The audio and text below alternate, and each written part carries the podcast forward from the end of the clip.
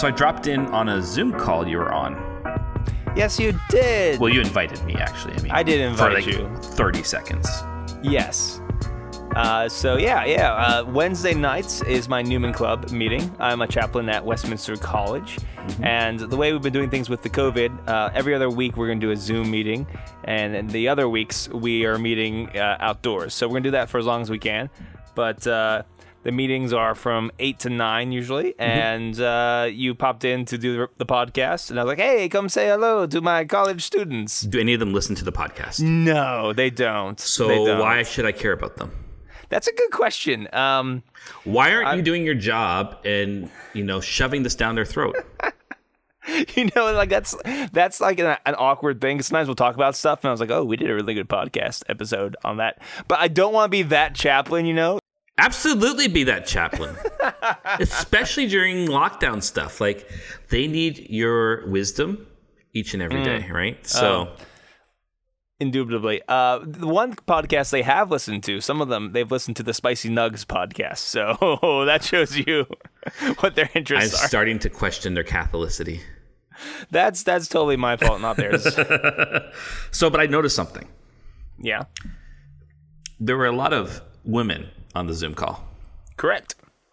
Is this normal for your That's the majority. The majority of my uh, Newman Club are ladies. Yes, correct. So- and I, I don't. I mean, my. I mean, my experience generally too. I mean, there's always going to be guys involved, but they definitely tend to be in the minority in university ministry. It tends to be. Um, it's very rare to see a male majority in a university unless it's like a a male only college or something like that. Sure. Which, yeah. Um, so, but this is my thing. It's like, don't guys see this as like an opportunity to meet a future wife? I, yeah, that's the thing. They're all wonderful ladies. They're all pursuing their faith. They're all lovely and wonderful. This is a missed opportunity for the guys on campus. Not to be weird, but just to meet meet nice uh, girls and talk to them and, and see what happens from there. Flirt, then convert. it's so dangerous.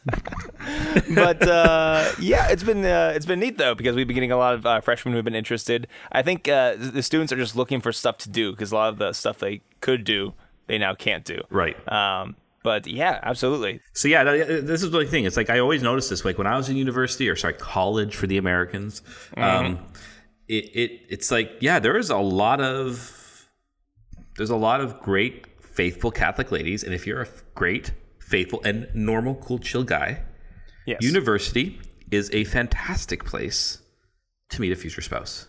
In Sure, fact, I know many people who met their future spouse in, because of university. yeah. And it's like, dudes, what's what's up? What's up? What's up? No, absolutely. Uh, and uh, you know, well, I mean, it's weird because you don't want to like advertise that, right? Like, hey, look at all the ladies there in Newman Club. That would be illegal. but uh, you know, it's funny because uh, literally, this is the reason why I did two things in high school. It's why I w- wanted to be involved in youth group and why I was involved in theater.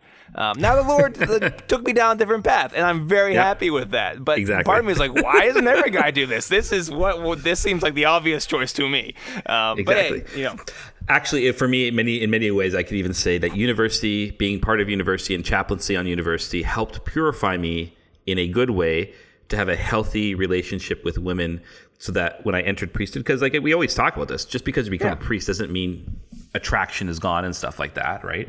So it actually was a good thing. It's like it, it taught you how to be around women in a beautiful and normal way, and and to deal with those questions about vocation in a Yeah. good environment. And actually, university is a great time for that. It's it's really Absolutely. for me. It, it- it's interesting. I don't know. For me nowadays, I think in some ways, young adult ministries is the most important ministry we can do in the church in terms of like generational outreach. sure. Eh, because really, this is the time now that vocations are discerned. Mm-hmm. And the big questions of life are asked. So it's a good ministry. I'm actually, it's weird because like I'm grateful that you, I'm glad that you're getting able to do your stuff with them. I, I had, I know some of the students are going to VIU this year. I'm chaplain there, but the whole campus is digital this year. They're not doing on ca- course on campus Wow. courses. Yeah, that makes it tough. So I don't know what I can really. I don't. I'm just accepting that I can't do anything yet, which is tough. Yeah. But it is what it is. Mm-hmm. Cool. Well, welcome to Clerically Speaking. I am Father Harrison. I am Father Anthony, and I don't normally do this, but I'm going to shout out uh, one of my parishioners and listener to the podcast, uh, Alex. Hmm. He invited me over to uh, his place, his uh, parents' place, and uh, um, there were a few guys there, and it was a wonderful evening. Nice. We just s- smoked cigars, had a few drinks. We talked about uh, hunting, about bees, about parish stuff, but it was all very delightful, normal stuff, which was great. Awesome. Um, so I was super, super thankful, and um, uh, they they kind of hope to maybe open that up more and like bring in some more Knights of Columbus guys and you know do a little community kind of action. Mm-hmm. Uh, but it was great. Alex has great taste in cigars as well as uh, beer. Yeah, but here's And, the thing. uh, yeah. Quick, quick, quick, quick opposition. Okay. Americans have no access to Cuban cigars. This is true. This is true. That doesn't mean they don't have access to good I, cigars. I can go to any cigar shop here and just buy a Cuban. yeah, well, we know that that the Canadians have no problem with that because they're communists anyway. So that's exactly why they they're in the cahoots. Okay, with quick- the the regimes that uh, second allow the Cuban aside. cigars. It's amazing how many Americans actually think this. They do. It's super weird. Now, I'm like- don't get me wrong. There are definitely different uh, political ideologies Yes. uh, across different countries and stuff. We're not communists. But, We're not um, Marxists.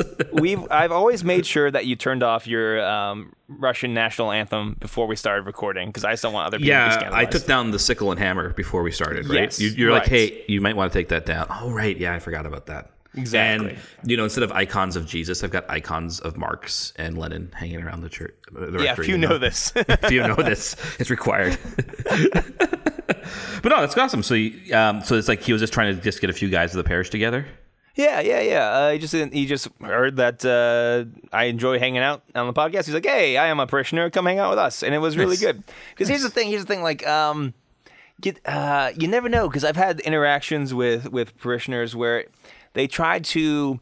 Um, and I don't know if they know they're doing this. Maybe they do. Maybe they don't. But they're just trying trying to like get information or or clout from you, and that's miserable. Yeah. Like, don't get me wrong we talked about parish stuff, but we were just talking, you know. Mm-hmm. Um, like I'm not opposed to talking about what's going on in the parish with the parishioner.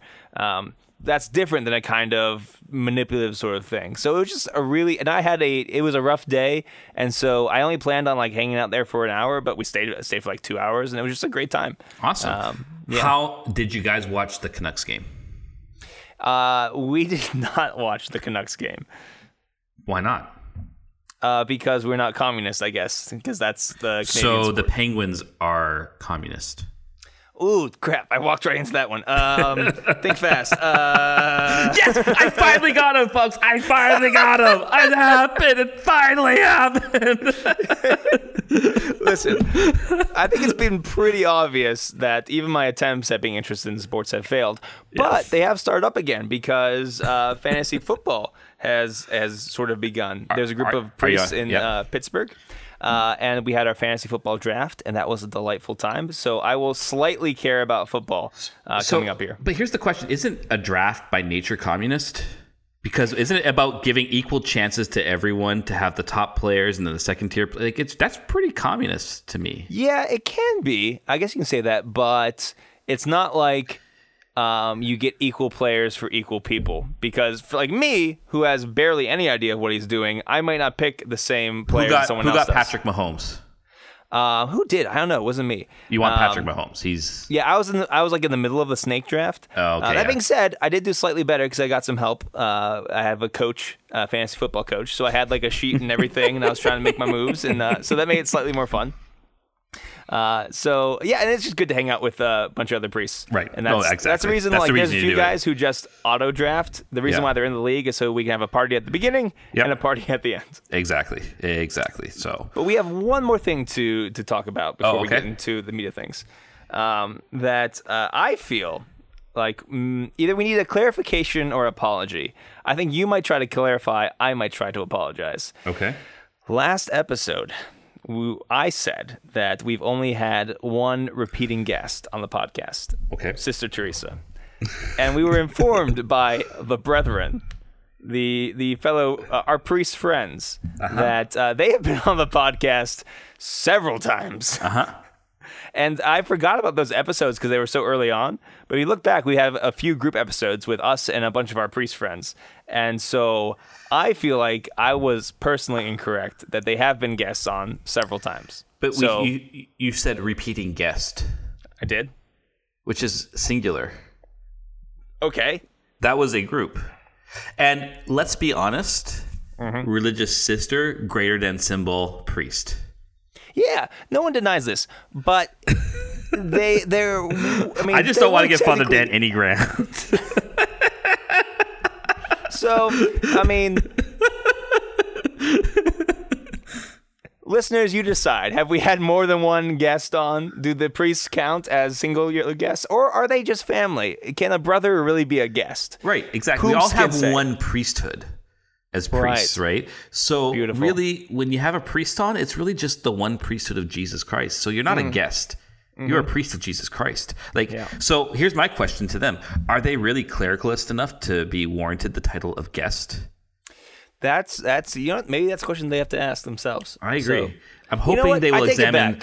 I'm hoping they'll examine their conscience. I've already apologized once, and that that's my quota for the year on this podcast. So maybe I'll take I'll withdraw my apology. Okay. Yeah, I was going to say Okay, this is not. I'm glad we is not- clarified that, though. I'm- this is not your your standard fare to apologize. I know it's not. It's not. So I, uh, you know, Cool. Well, um, let's go into the Summa Tweetologica. Summa Tweetologica. Summa Tweetologica.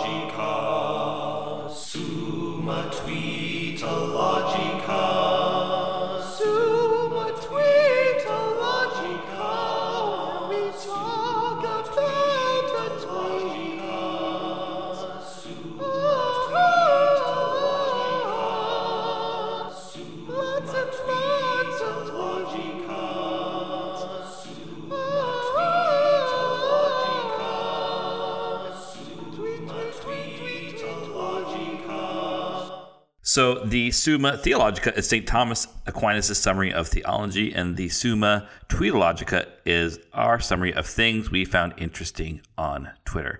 This is a, this is an interesting one. I'm sure you will. Ha- it's actually from last year. Don't know how it ended up in my timeline. Maybe it got retweeted or something.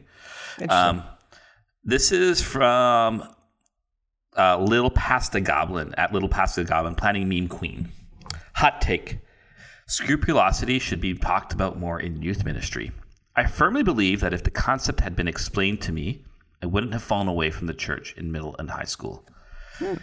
And I'm like, oh, that's an interesting take. Like, I, now I will be honest, I don't have a ton of experience in youth ministry. I've had some, not not not ton, but I, I've done it myself, and and I'm wondering, like, what is it in the teenage mind that tends towards scrupulosity? Is it the fear of? I mean, we know what. So, for those who don't know what scrupulosity is, we've talked about it before on the podcast, but it's worth refreshing our minds. Scrupulosity is this idea, like, where you're over analyzing every action and worried that you have distanced yourself too much from God by your actions, and you're not worthy of His forgiveness and love. yeah. Um, Is that I a fair think- definition? Yes, yeah, I think that's a fair definition. Yeah. Yeah. Go ahead. Um, but i- it's I don't think it's so much a, a teenage mind sort of thing. I think this is a recently converted or reconverted thing. I think scrupulosity and zeal are two sides of the same coin. Okay. That when someone begins to um, it has an encounter with Jesus Christ, has a conversion or reconversion moment, uh, and there's a desire to follow Christ in a radically new way. All that's good. But the flip side of that, if you don't um, have good teachers, if you don't have good shepherds in that, you can easily then fall into scrupulosity.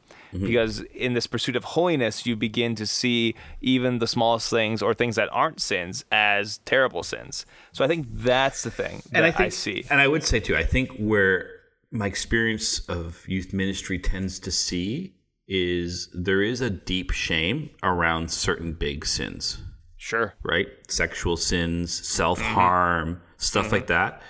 And though when there's the deep shame, deep shame can give rise to deep scrupulosity, right? Because it's it both are an attack on identity.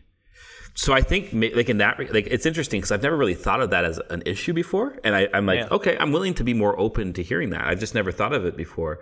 Um, and she's obviously speaking to her own personal experience, and I think in that sense, it's like helping helping teens understand how to like. I think part of it is it's teens often don't know how to deal with their thoughts.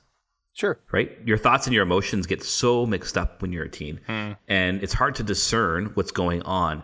And so, how to like maybe maybe a way to talk about it is more like how to teach like discernment of spirits and and how to understand your thoughts and feelings and desires when they're happening, and to address that so that the questions around scrupulosity, I think, get answered. I don't know. I, I mean, I'm open to the position. I just never thought of this before, actually. Yeah, no, I like that. Um, I think it's also important that like not everybody in your youth ministry is going to be super bought in right away. You know, that's why I think it's important to have you know a, a core group of kids, the ones that are really uh, involved, to pay special attention to them, just because they're going to be in a different place in the spiritual life. So I think in general, yeah, discussing those things is helpful for everybody. Um, but taking special care to minister to those who are taking their first major steps in the spiritual life, I think is important. But I mean, just to affirm, that's something that I experienced. I had a wonderful youth minister, um, and still very good friends with this youth minister. But I remember I was going to confession every week in high school.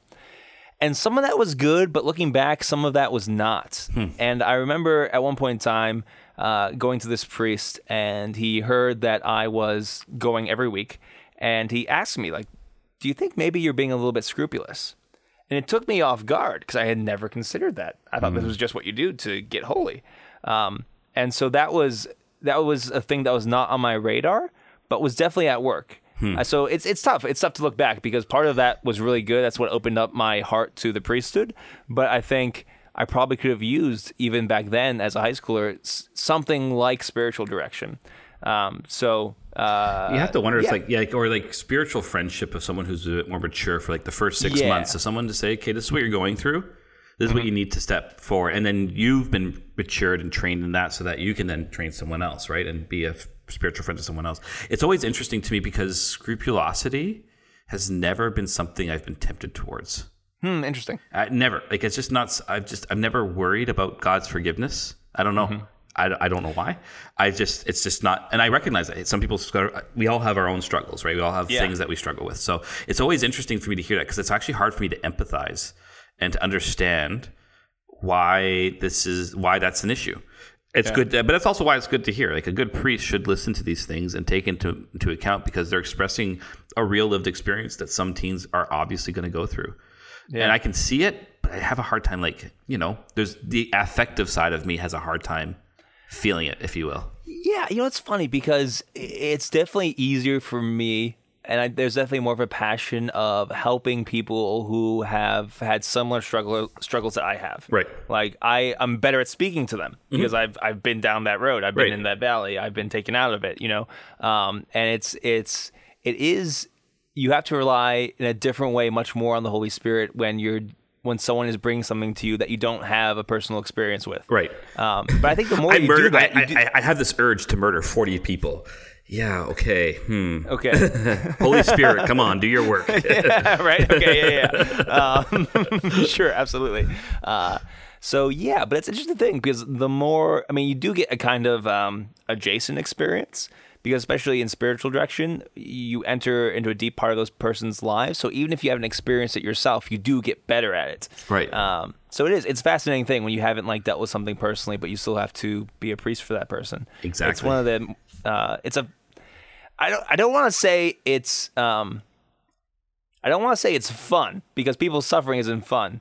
But what makes it there's a it's worthwhile um, and exciting because you can see how God over time and sometimes over a long time and through many difficulties, but over time God heals those people and you get to be a part of it. And it's more of a mystery to you because you're almost um, less involved than normal. right. Uh, and something about that is just terribly exciting because you see the love and mercy of God in those person's lives.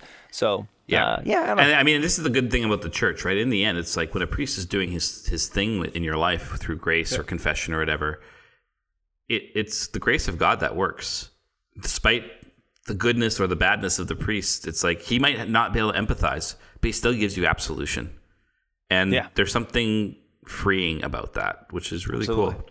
Yeah, so that was it. Cool. Cool.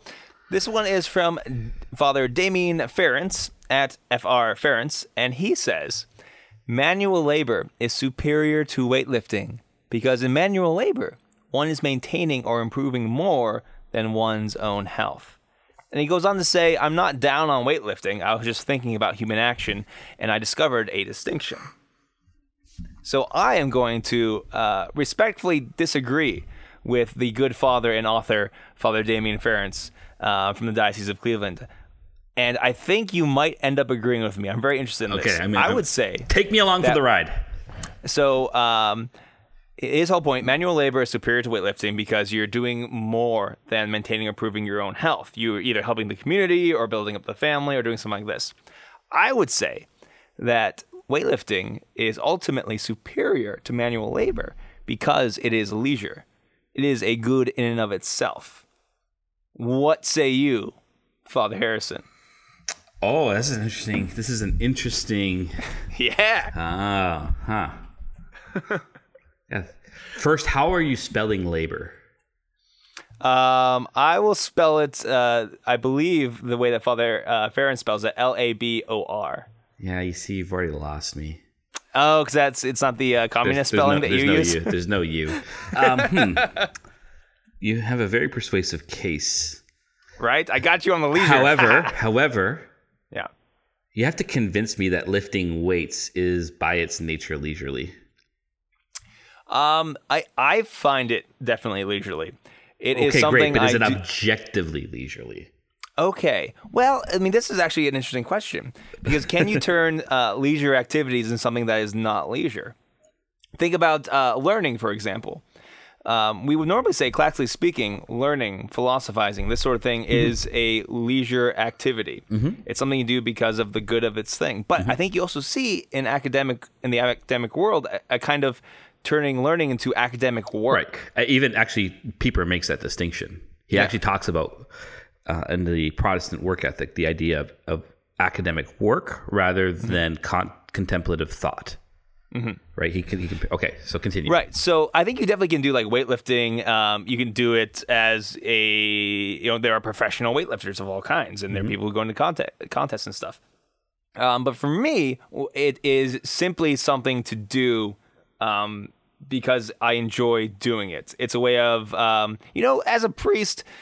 Like we deal with spiritual issues all the time, human issues all the time, things that don't have immediate answers, maybe. Um, uh, and there's something that is so satisfying and freeing about lifting something up and putting it down, of uh, doing a physical activity.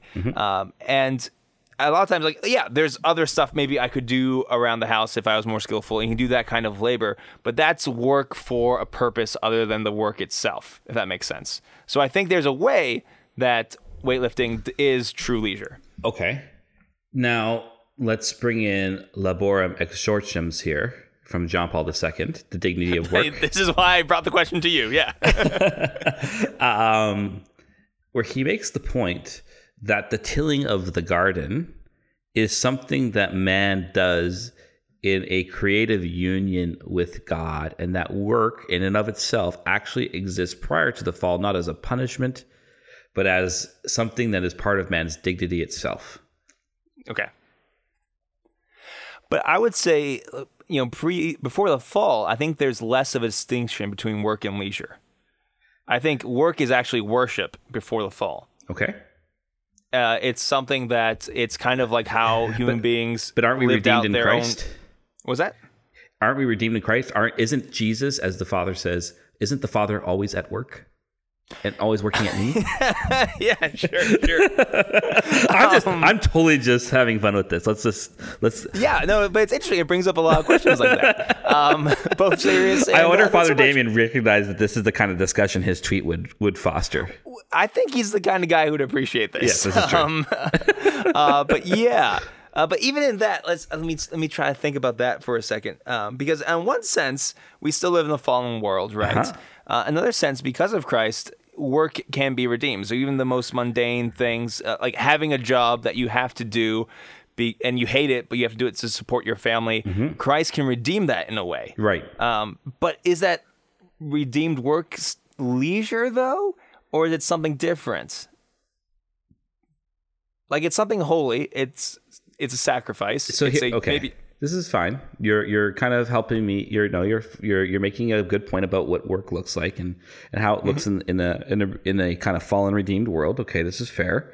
and, and and Jesus is right. Like the Father is always at work because the Father is always upholding creation. God is like His being is always active.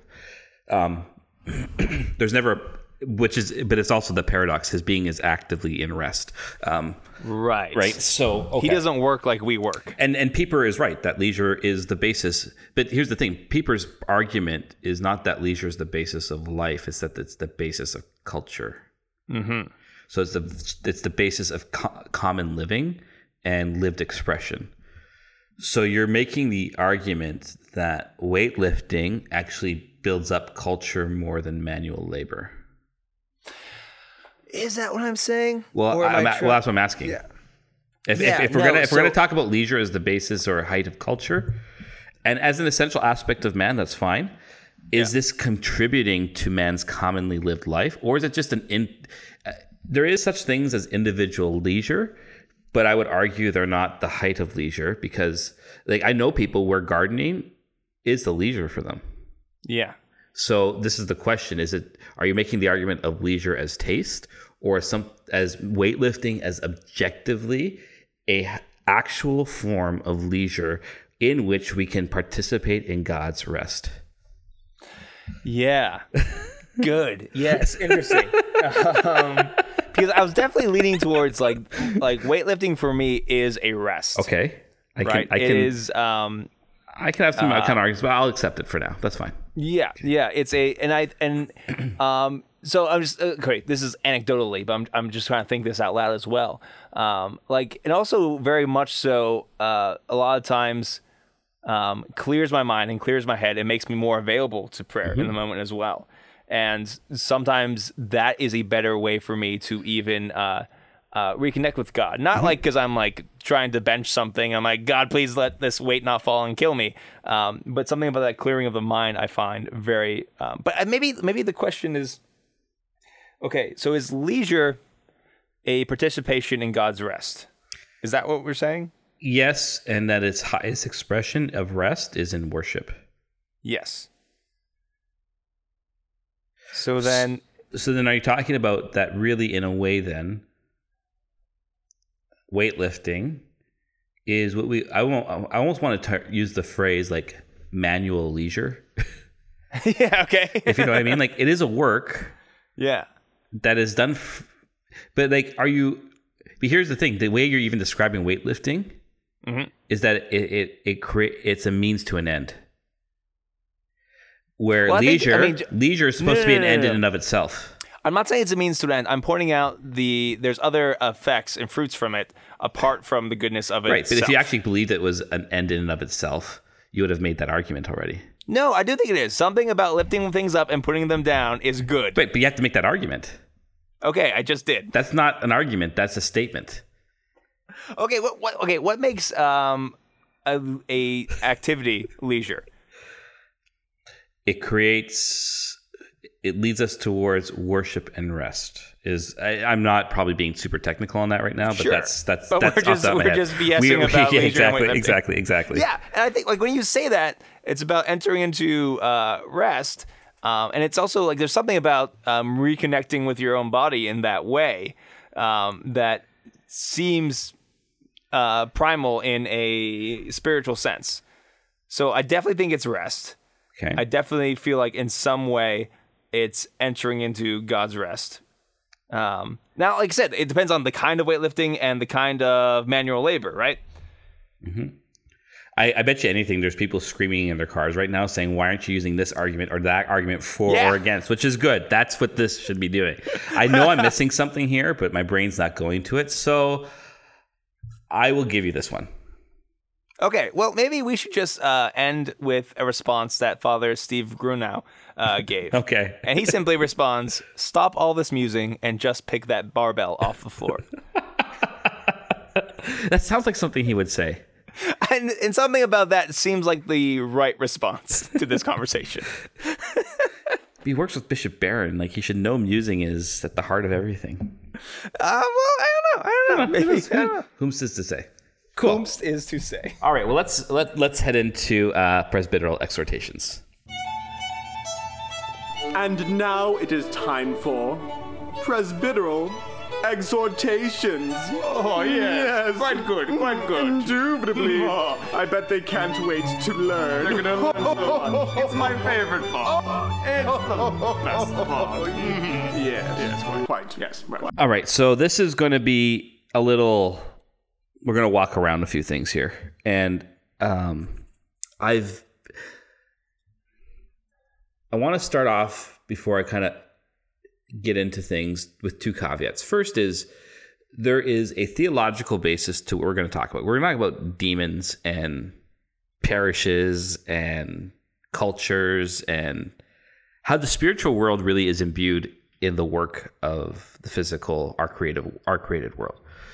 Um, because I think it's an important thing to talk about. It's something I've been musing on a lot lately, and it's something. So I've been reading. So I've been reading this book, but but before I yeah. So there is a theological basis to what we're going to talk about. I'm not. I haven't got that that framework worked out yet. So mm-hmm. that'll be another episode. We'll, we'll give. We're, today we're going to give you the, the lived reality, and in, maybe in a few months' time we'll give you the theological basis for that because I think it's important. Because there is the problem, right? Like we have a hard time seeing spiritual realities today.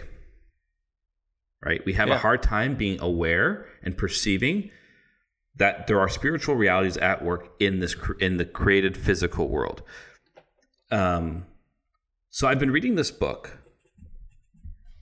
Here, I'll let you. Uh, I'll let you read out the title because I know you want to say the guy who's written about's name. Um, so it's uh, The Apocalypse of Wisdom, very cool title, by Louis Bouyer. Whoa, whoa, no, no, no! You missed this. No, no, that actually the that's the author. Oh, the, the, the author is Keith Lemna, right. which is not nearly as fun. Oh, it's Louis Bouyer's Theological Recovery of the Cosmos. That's right. So yes, so I've been reading this book. This is my day of rest book. This is the book I, which I know, I know, I know. I'm a nerd. I'm a nerd, but it's actually been super No, don't get me wrong. Your joy, your joy brings me joy. Uh, I will also say though that actually reading this, it's actually I'm like, oh, this is actually going to be good for my doctoral thesis, um, which is not what I intended because I just want to I just want to read it just for its own sake. I'm trying to enter into I'm trying to enter into leisure on my Mondays, and so I think that's important. And so I try to keep Mondays sacrosanct, and I and part of that is I'm going to read stuff that I'm not reading the rest of the week, and it's been super enjoyable. Um, so I've been reading this book because I want a theological, like the whole. Po- it's essentially an invest, a theological investigation of Bouyer's book on cosmology called Cosmos. And cosmology is the idea that the spiritual and physical realm is all in an interplay with each other and in a dramatic tension and stuff with each other in all of our lives. And so I'm like, and and he, the whole point of the book is to try and find a kind of a way to take the ancient Christian tradition of cosmology and look at it and and bring it into conversation with modernity, not to make it modern, but rather to say how can we answer modern critiques about cosmology? Because modernity likes to look at things just through a physical lens. Um, it looks at it, it's everything's about dissecting things apart and and um, tearing them apart. It's all about it's very physicalist. There, and that matter doesn't really communicate real things. It's like you know my body doesn't really communicate my person, right? Hence stuff like transgenderism, which sees a, a real disassociation between my inner self and my outer self. This is all this is all within the context of modernity and post-modernity. So it's hard then to talk about the worldview that demons are real and they're roaming the earth. Yes. And that is a hard thing to say today. It sounds superstitious. It sounds mythical. It sounds um, unreasonable. And it sounds fanatical. And Yeah. to an extent, I can understand why people would even think that, even in the life of the church, because sometimes some people get very obsessive about this stuff. And all they want to talk about is demons, which is unhealthy, as you and I both know. And we've, talked we've talked about some of this stuff before. We've talked about possession and stuff like that way back in the day. Um, And you've had experiences with this stuff, and I've had experiences with this stuff. Sure. But I want to kind of talk about like I'm of the opinion that, like I said, they're real and roaming the earth and roaming our cities and towns. Yeah. and that we need to be more aware of these things. You know, St. Paul talks about the fact that we are at war with principalities and powers. What he means by that is demons, essentially. Yeah. Fallen angels who are part of our cosmology. So, like, the reason I'm talking about cosmology rather than creation is, is for a few reasons. And I'm going to get uh, this is a little theological reflection on my part that I think we need to talk about. Angels are created beings, Correct. okay? Pure spirit, no body. If angels are created beings, then there is a real distinction between God and the rest of creation, right? It's what we call like in St. Augustine's terms, to use a fancy philosophical term, this is what we call universal hylomorphism, right? That Say every- that one more time slower. universal hylomorphism. The idea That's that $20 every word. The, the idea that everything that's created shares in being in the in the idea of created being, and that that that makes the real distinction between God and the rest of creation. And so angels are actually part of our cosmology. I think I actually mentioned this a bit before on our podcast. That so then this means then the fall of the angels has an effect on our created order.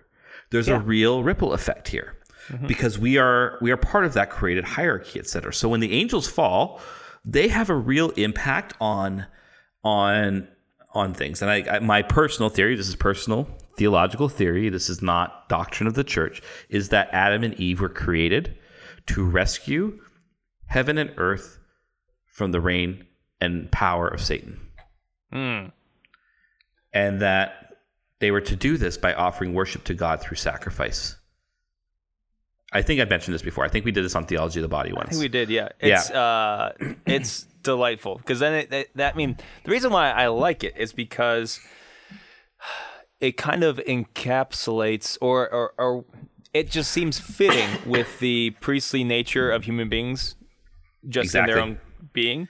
Um, and then that, that kind of brings a, a different kind of clarity or perspective on the temptation and the fall, uh, and like to obey or not to obey, um, to stand up to temptation, even threatening temptation from the serpent, if you will. Um, so while it's not, it's it's I think it's neat, is what I'm trying I think to it's say. yeah, I think it's neat too, and I and it, for me, it's how I'm using it like a, as a kind of Christocentric lens, like how Jesus Yes. enters the world is meant to inform how we understand man's mission into the world. Right. And what is what Yeah. does Jesus come to do? Like, what's his principal mission? to save? To what? To save? Yeah, to save. To save us from what? to the Well, to save, to to save us from what, though? To save us from what? Um, sin and the powers of hell. Right, exactly.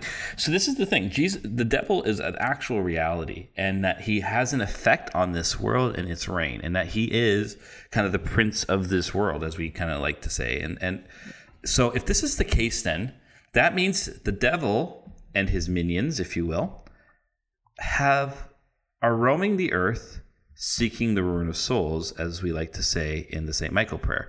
Now, I'm- in all this, I'm also not trying to like. I don't want to try and create people like a hyper fear around this. I'm trying to be, bring about a spiritual reality because I've actually come to notice this. I think in some ways that every area of the world is under the sway of some sort of particular spirit. And I, in my experience as a priest, the more I ponder the reality of people's um, people's spiritual struggles, people's um, people's attitudes, who are even practicing Catholics, I can't help but see the reign of the evil one at work. Do you know what I mean? Do you know what I mean? Yeah, like like even in the way sometimes people's physical um, manifestation is. Sometimes like there is a. They, I'm not now. By the way, in all this, I'm not saying people are possessed. Okay. No. What I'm saying is that though we fall under the sway of principalities and powers, and that spirit, there are real, there are spirits at work in the world. Sometimes I would even say in particular countries, in particular towns, etc. Um, Yeah. Because I've even noticed that different towns and cities, like I'm still, my, my I'm still uh, pondering this, but I have I have some insights into this parish is not this parish, but this town, I should say, and its spirit that I'm in Mm-hmm. and that I'm pretty sure I know what the one was in the last town, and they're real things, and how they manifest and take over a whole people, and people aren't spiritually aware to recognize how the evil one is trying to draw them away from Christ's reign. And you see it. So, like, let's say, let's say you're in a place where there's a strong spirit of rebellion. You see it in their face. There's constant anger, um, judgmentalism, um, um, hubris, all these sorts of man- and it even gets manifested physically, right? And I can't help but wonder and see the devil at work. Yeah. don't know. So I'm thinking. if- yeah, no, no. I'm thinking of a few things. Uh, Yeah. One, I'm thinking about the uh, about the Book of Revelation and the angels uh, over the other communities. Um, and Yes, so exactly. If, if there's certain angels who are kind of um, uh, protecting communities, it would kind of make sense that there are enemies attacking those communities. Um, I'm also thinking of Saint Ignatius of Loyola and one of his later. Um, I don't know if it's Rule Eight or Nine. It's one of the later rules. Uh, that first group of rules of discernment where he talks about how the enemy is kind of like this tactician. Right. And he he kind of circles around the stronghold uh, of your soul, looking for the weak points. And uh, I think different communities have different weak points, different things that uh, they are more uh, susceptible to fall to. And it would make sense then that the enemy would attack those areas in a specific way. Um, so I don't think it's like, I don't think it's what you're saying, but just to you know uh, talk yeah, about it. no, I think I think, and what, what you're getting at there is is part of this is, I think part of how we can become more attuned to this reality is stop seeing our humanity in kind of an atomized way, where the devil only cares about me. He's only after me. It's like no, we like for example, in a particular city, there's often a shared culture. A shared way of being in a particular Yeah. place. Place matters in how we form identity, not just individually, but as a community. So that when we allow uh, when so the so when that happens, all of us are going to be very susceptible to the same things over and over again, and so that's why I'm talking about like this kind of more, if you will, like a citywide kind of spirit because it's a it, there's a shared culture. And like you're saying the, the evil one the evil spirit is looking for different kinks in the armor to kind of get in and so that's going to be something that people are going to share in common not because of any um, intention on their part it's just this is the way of being in this town. And so there is a common thread that should be that should be done there. And so i how do I- i guess what i'm trying to get at with all this is the devil is i mean he's conniving and he's smart obviously and he's trying to draw us away from god sometimes in ways we might not even be aware of and okay go ahead Yeah, no, I'm thinking of because I've encountered. Once you said this, I immediately started thinking of things that happened in the different parishes I've been at. yeah And I was thinking of um, uh, one parish I was at briefly as a seminarian. Um, the the short version of the story is that a well beloved, well, he was beloved, but also kind of a polarizing figure in that community, not a priest, Yeah. um, had been stealing incredible amounts of money from the parish. So when this was discovered, uh, the the parish became incredibly fractured because there were some who didn't believe it, some who thought it was a setup, um, some who had always disliked this person and were outraged by it. And uh, my pastor there uh, was a very good holy priest uh, and still is. And he also is someone who has dealt with um, a lot of uh, house blessing cases. Uh, he was actually the one who introduced me to um, the guy in our diocese who takes care of the more extraordinary uh, evils that happen in, in uh, the uh, the diocese.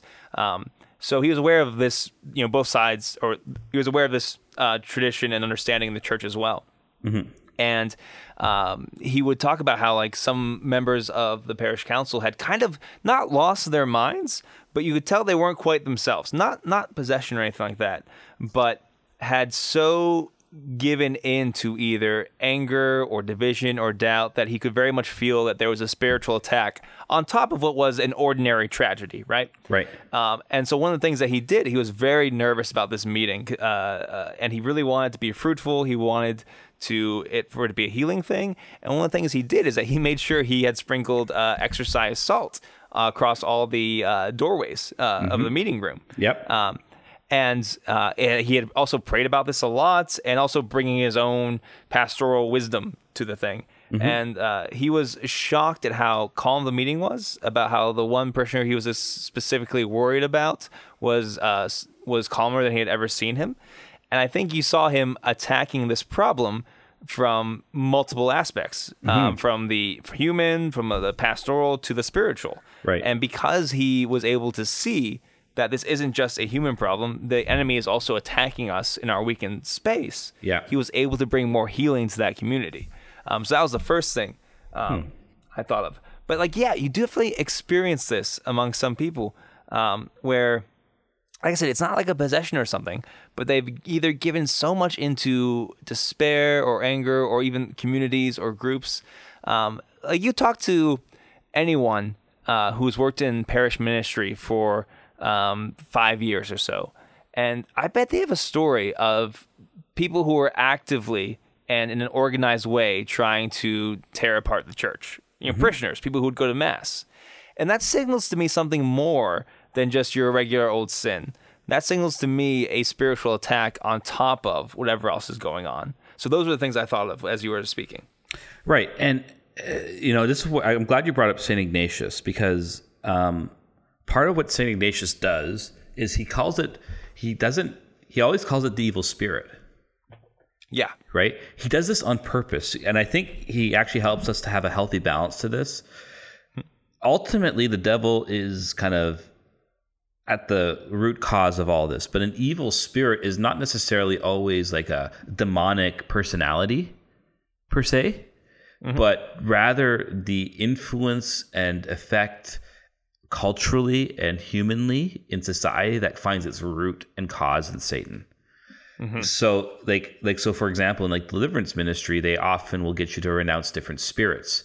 This is not saying you've attached yourself to a particular demon, but that you've attached yourself to a particular lie that Satan has kind of rooted in your life. This like so like when we hear that word spirit, we shouldn't think of like a particular demon per se, although it would find its root cause in a particular demon. Um, but rather that it's that's that's that's the influence of that particular demon or something like that, uh, who's ro- Yeah. who's roaming in a quiet way to subtly move us away from the gospel. And so, like, and I think what you're talking about, like that pastor's kind of solution about the exorcised salt, is just so valid because essentially, like, the whole point of bringing this up is to say, in our parishes, we're going to always encounter rebellion. We're mm-hmm. always going to encounter division. We're always going to encounter different agendas. And part of the response to that is going to be a kind of I don't want I, I, when I use the word political, I don't mean it in kind of like the modern American political sense, but rather in the sense of like, you know, there is a there is something to push forward here, and that's the gospel. And some mm-hmm. people sometimes, some people knowingly, some people unknowingly, are pushing against the gospel. And so there is politics there, but that's only one aspect of it. The other aspect of it is is what you can call like, and I I, I hesitate to use it only because it gets kind of militarized too often in a in a very weird way in some circles. But mm-hmm. spiritual warfare is a real thing.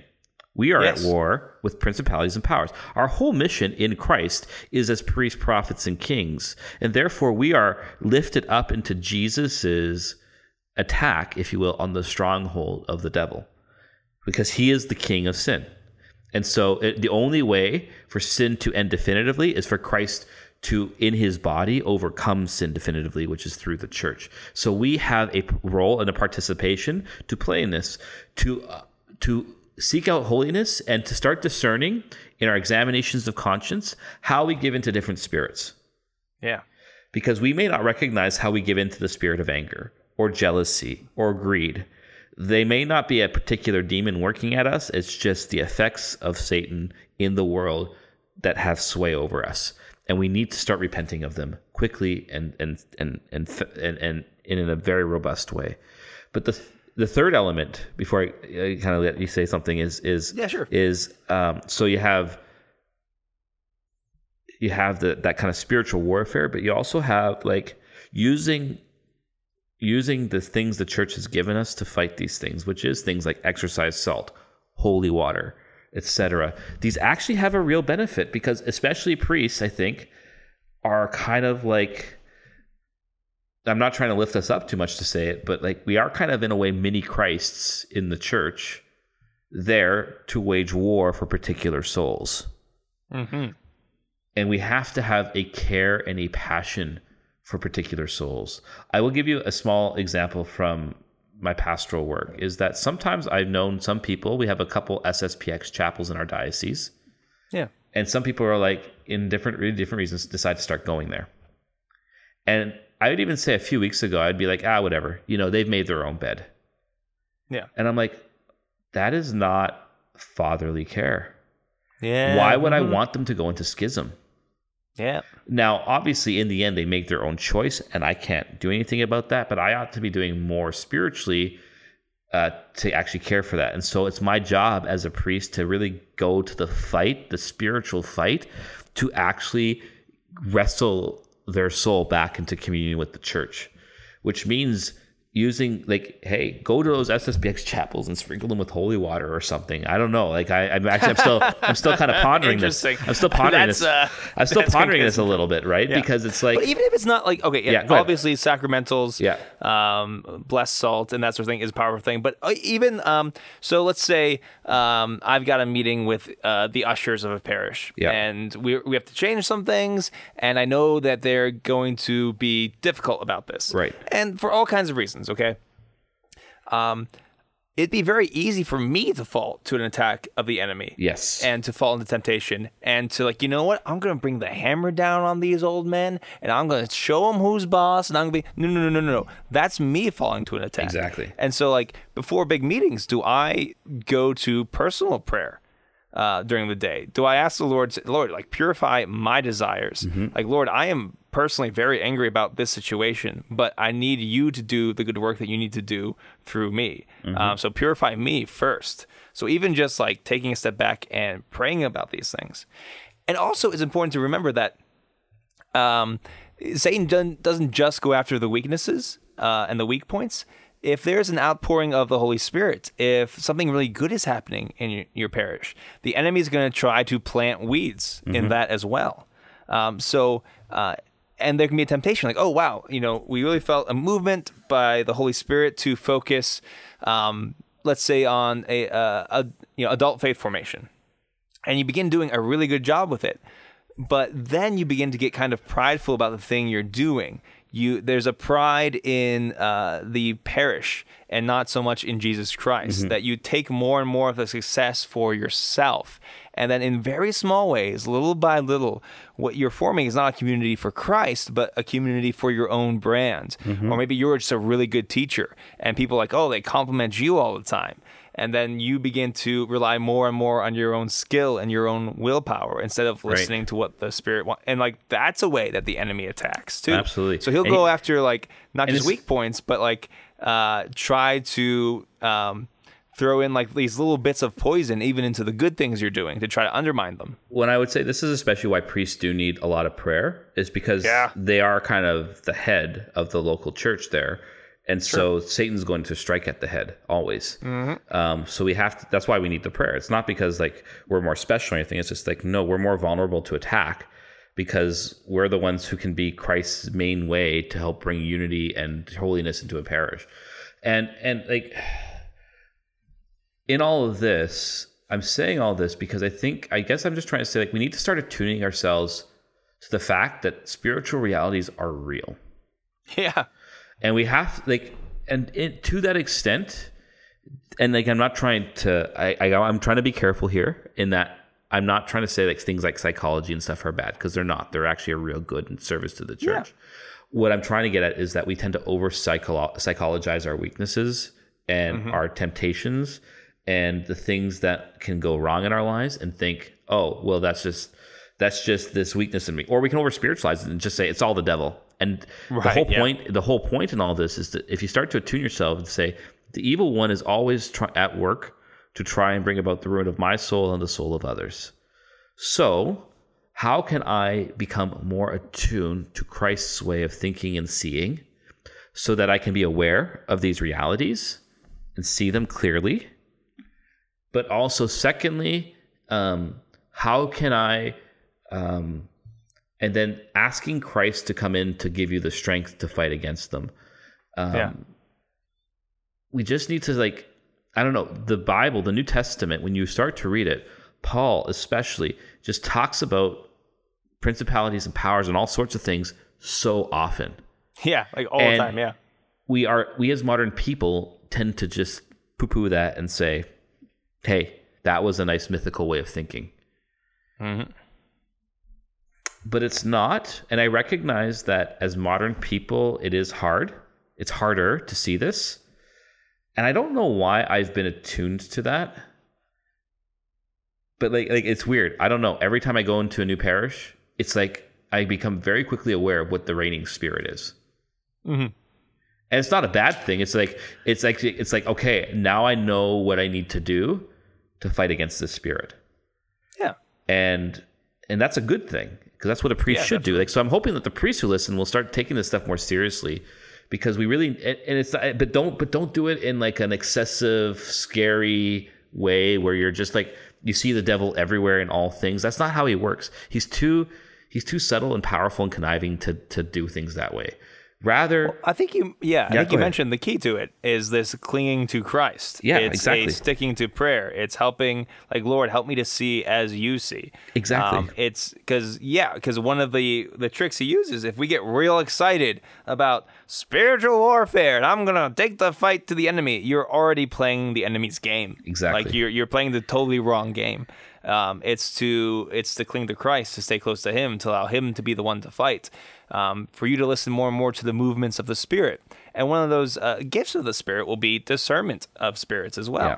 so that you are more aware of what's going on, and then you you know uh, ask Christ to enter into this, or Christ to purify this, um, or the power of the cross to work this. You know, um, that's that's the key to keep things Christ centered. Exactly. So there's there's two things I want to kind of uh, close out with in regards to that, and the first is like it, for the this week we started the cycle in, during weekday masses of reading First Corinthians, right? And the first three chapters is Paul talking about kind of the spiritual vision of things, um, and he kind of he kind of pits it against flesh. He's not saying the body's bad. He's talking about our fallen nature when he talks about flesh. But he's saying we need to become more spiritual in our thinking. In other words, we need to we've received the gift of the Spirit of God to see things through God's eyes. And so and he's setting the stage to speak against a particular spirit at work in the Corinthian community, which is the spirit of division. Mm-hmm. Right? Why some say I'm for Paul, others say I'm for Apollos, still others say I'm for Caiaphas. And he says, "No, we are all of the one work of Christ." He's saying, "So you have you've been given this gift of spiritual vision, but you're working in a fallen and and when we hear the word fallen for Saint Paul, he means under the domain of Satan and death. Yeah. You're working under a fallen view of things, and you got to stop seeing things that way.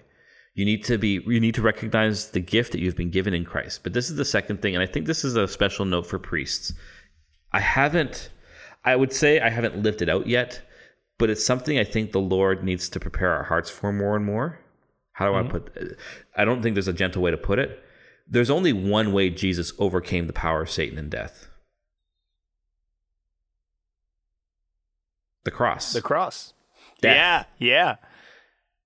To reign to bring about the end of the reign of sin and death in the life of your people you have to be crucified now Yeah. i will say this like this is actually i, I want to tie in a little bit from my homily last weekend where jesus is talking about taking up your cross the whole point of taking up your cross is not just to suffer for the sake of suffering and i think No. too often we see suffering and the cross that way John Paul II's um, bit in Gaudium et Spes, chap- paragraph 24, that man cannot find himself except through a sincere gift of self, I think is the lens through which we should read the cross. The self offering, this being crucified, especially for us priests, is actually a gift of love. Right? It is, I am giving myself freely to you, which will involve suffering and death, but that's actually not the primary thing I'm doing. The primary thing I'm doing is I'm giving myself away so that you can live, because that's what lo- love is. And Yeah. so it's it's the cross is actually it's imbued with kind of positive value more than than the negative of uh, or at least the perceived negativeness of suffering and death. The cross is a gift of love. And so if we can start to see the cross this way as priests, we can start to embrace it more and to see even to go around seeking it out so that we can with Christ be crucified with him so that the so that those whom we serve and love can be brought to life and away from the reign of Satan and death. Yeah, yeah, no, I absolutely agree. And that sometimes that's, I mean, it's so easy as a priest to forget that and to be caught up in just either the terrible day you had or just all the difficulties you're going through or the difficulties of uh, parishioners. And you forget, like, that's part of who you are as a priest. Um, And not to run away from that suffering, but to ask Christ for his love so that you can, um, that, yeah, um, how, how do I want to put it? Um, Christ's love took the form of the cross because of sin. Um, it's it was how it's it's how love looks like in a fallen world, but love is the reason for it. Exactly. Um, and and love can actually help you even love the cross, not for the cross itself, but because that was how the outpouring of the Spirit. That's how salvation happens. Right. Um, and I think it's it's very easy. It's like a it's a small distinction, but it's such a critical and crucial one. right. Um, because if you embrace the cross without Christ or suffering just for the sake of suffering, um, that leads to to bitterness, to anger, to despondency, um, to all these bad spirits. Um, It's keeping love at the center of it. Uh, the the um it was actually really cool. What hit me at the consecration at my third mass that weekend it was like at the the words of institution. This is my body given for you. He, jesus is not saying this is my body suffering for you. This is my body dying for you. This is my body given. It's a self offering and that this is the form th- and that's the form of the cross which yes it takes on suffering and death because that's the thing that needs to be redeemed but ultimately this those things are are seen through the lens of divine love that gives itself away and that's like and so when you can live that out for your people in this in this kind of spiritual warfare you are willing to even be crucified by your people because sometimes they will be agents, if you will, of these different spirits that you're trying to overcome. Mm-hmm. And that's Yeah. okay. And that's okay. And we need to come to peace with that. Like, I mean, at the heart, I mean, it's a total different thing, but we all, this is why, like, in a way, I, I mean, listen, priests, we love, we love you. We want to hang out with you. We want to get to know you, but we're not there to be your friend. We're there to be the vic, we're there to be pastors, to be Christ's instruments that bring you to, whole, to heaven.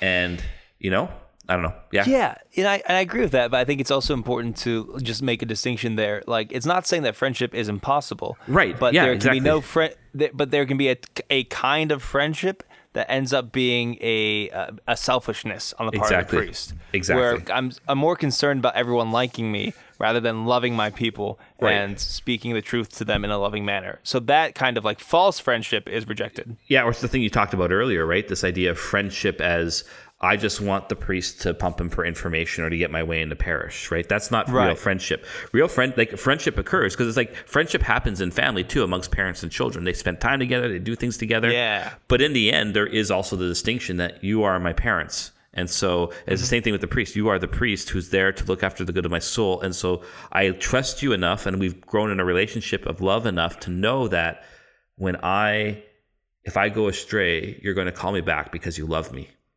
Yeah. So it's really Right. a true friendship. Yeah. that takes a different form because you are father. Exactly. yeah. Yeah. Cool. Cool. So we talked about last week that we got some pretty cool news coming up.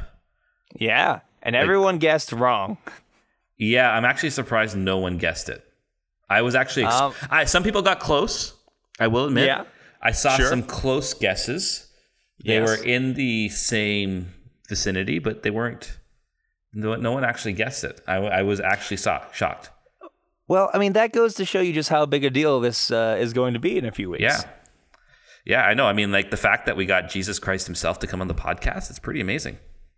Absolutely. Well, indeed, where where two or more are gathered, and if you're not gathered with someone while listening to a podcast, then I don't know what. Uh, exactly. um, but yeah, So we will. so So, Christ next is going week. to come with all of his angels and his saints, but first, is Yeah. we record an episode of Clerically Speaking. That's right. Um, So no, next week we will tell you. We are going to tell you what the secret news is. Uh, Okay, that's exciting. But I think we, we need to we need to keep everyone in suspension for for one more week. I think that's fair. Yeah, I and because being too. like that that waiting is a kind of loving suffering. It's a it's a preparation. It's a an expanding of the heart. And even though that expanding of the heart is a painful process because it's being stretched out it's preparing you for a gift. By opening your heart wider you receive a greater gift. So it's not that we enjoy like trolling you or anything. No not at all. That's not the reasoning at all. It's we're preparing your hearts for this um, gift that is about to be bestowed. Amen. Amen. Cool. Well, uh, thanks everyone for listening. You can find us on Apple Podcasts, iTunes, like iTunes, Google Play, Stitcher, anywhere you can find your podcasts. Please like us, subscribe, leave a review. Please leave us a review. Those things really help get the podcast out there more. Uh, tell your friends about the podcast and tell your enemies too, because Jesus says you must love your enemies. You can find me on Twitter at fr harrison. You can find me learning how to become a subdeacon in the liturgy. You can find the podcast at ClericalPod on Twitter. You can email us clericallyspeaking at gmail.com. And you can find us on Facebook by searching Clerically Speaking. We'll see you next week. God bless. Peace.